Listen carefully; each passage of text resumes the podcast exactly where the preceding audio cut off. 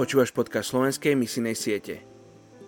Ak sa spolupráca s pozemským kráľom považuje za česť, ako možno považovať spoluprácu s nebeským kráľom za obetu? David Livingstone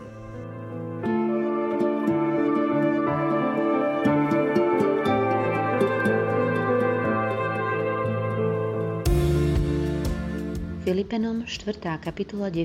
verš Robte to, čo ste sa naučili, čo ste prijali, počuli a videli na mne. A Boh pokoja bude s vami. Dnes sa budeme modliť za etnickú skupinu Turkménov v Turecku.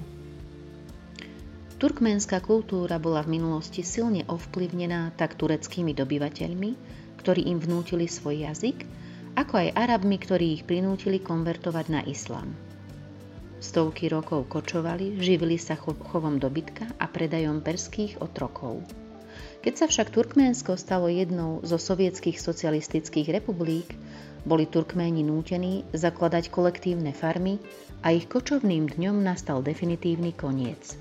Teraz majú Turkméni svoj vlastný národ, Turkménsko, kde ich žije väčšina. Veľká populácia žije aj v Iráne, kde tvoria asi tretinu obyvateľstva. Žijú tiež takmer vo všetkých stredoázijských krajinách vrátane Turecka. Turkmeni sú známi najmä svojim obchodom na bazároch, kde môžete nájsť množstvo ukážok z ich remesla. Vyrábajú napríklad kovové a drevené domáce potreby, náradie a nábytok.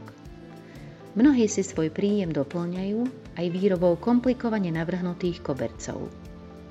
Na Turkménov má naďalej silný vplyv kmeňová lojalita – Kmeňovú lojalitu posilňuje aj skutočnosť, že Turkméni sa ženia iba v rámci svojich kmeňov.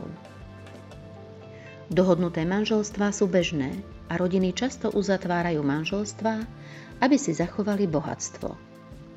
Dnes medzi Turkménmi stále prevláda mystika a iné náboženské tradície, hoci Turkméni v Turecku sa označujú za moslimov, aj v prípade, že toto náboženstvo nepraktizujú.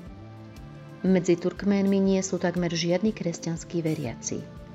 Modlite sa, aby Duch Svetý dal turkménskému ľudu učenlivé a chápavé srdcia a aby silné hnutie Ducha Svetého priviedlo celé turkménske rodiny k hlbokému poznaniu Božej milosti a jeho požehnania. Oče, dnes sa prihovárame za Turkménov, ktorí žijú v Turecku. Ďakujem Ti za túto etnickú skupinu a Pane, prihováram sa za to, aby si Duchu Svetý pôsobil v ich srdciach, aby si ich zjemňoval, zmekčoval, aby si k ním hovoril a pripravoval ich na počutie Božieho slova. Prosím ťa, Páne, aby si pôsobil v celých rodinách, aby sa mohli obrátiť k Tebe. Aby spoznali, že Ty si cesta, pravda a život. Aby v tej pravde našli odpovede na svoje otázky.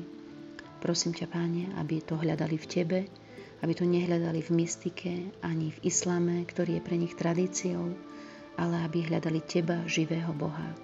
Žehnám im Tvoju spásu, Tvoje navštívenie v mene Ježiš. Amen.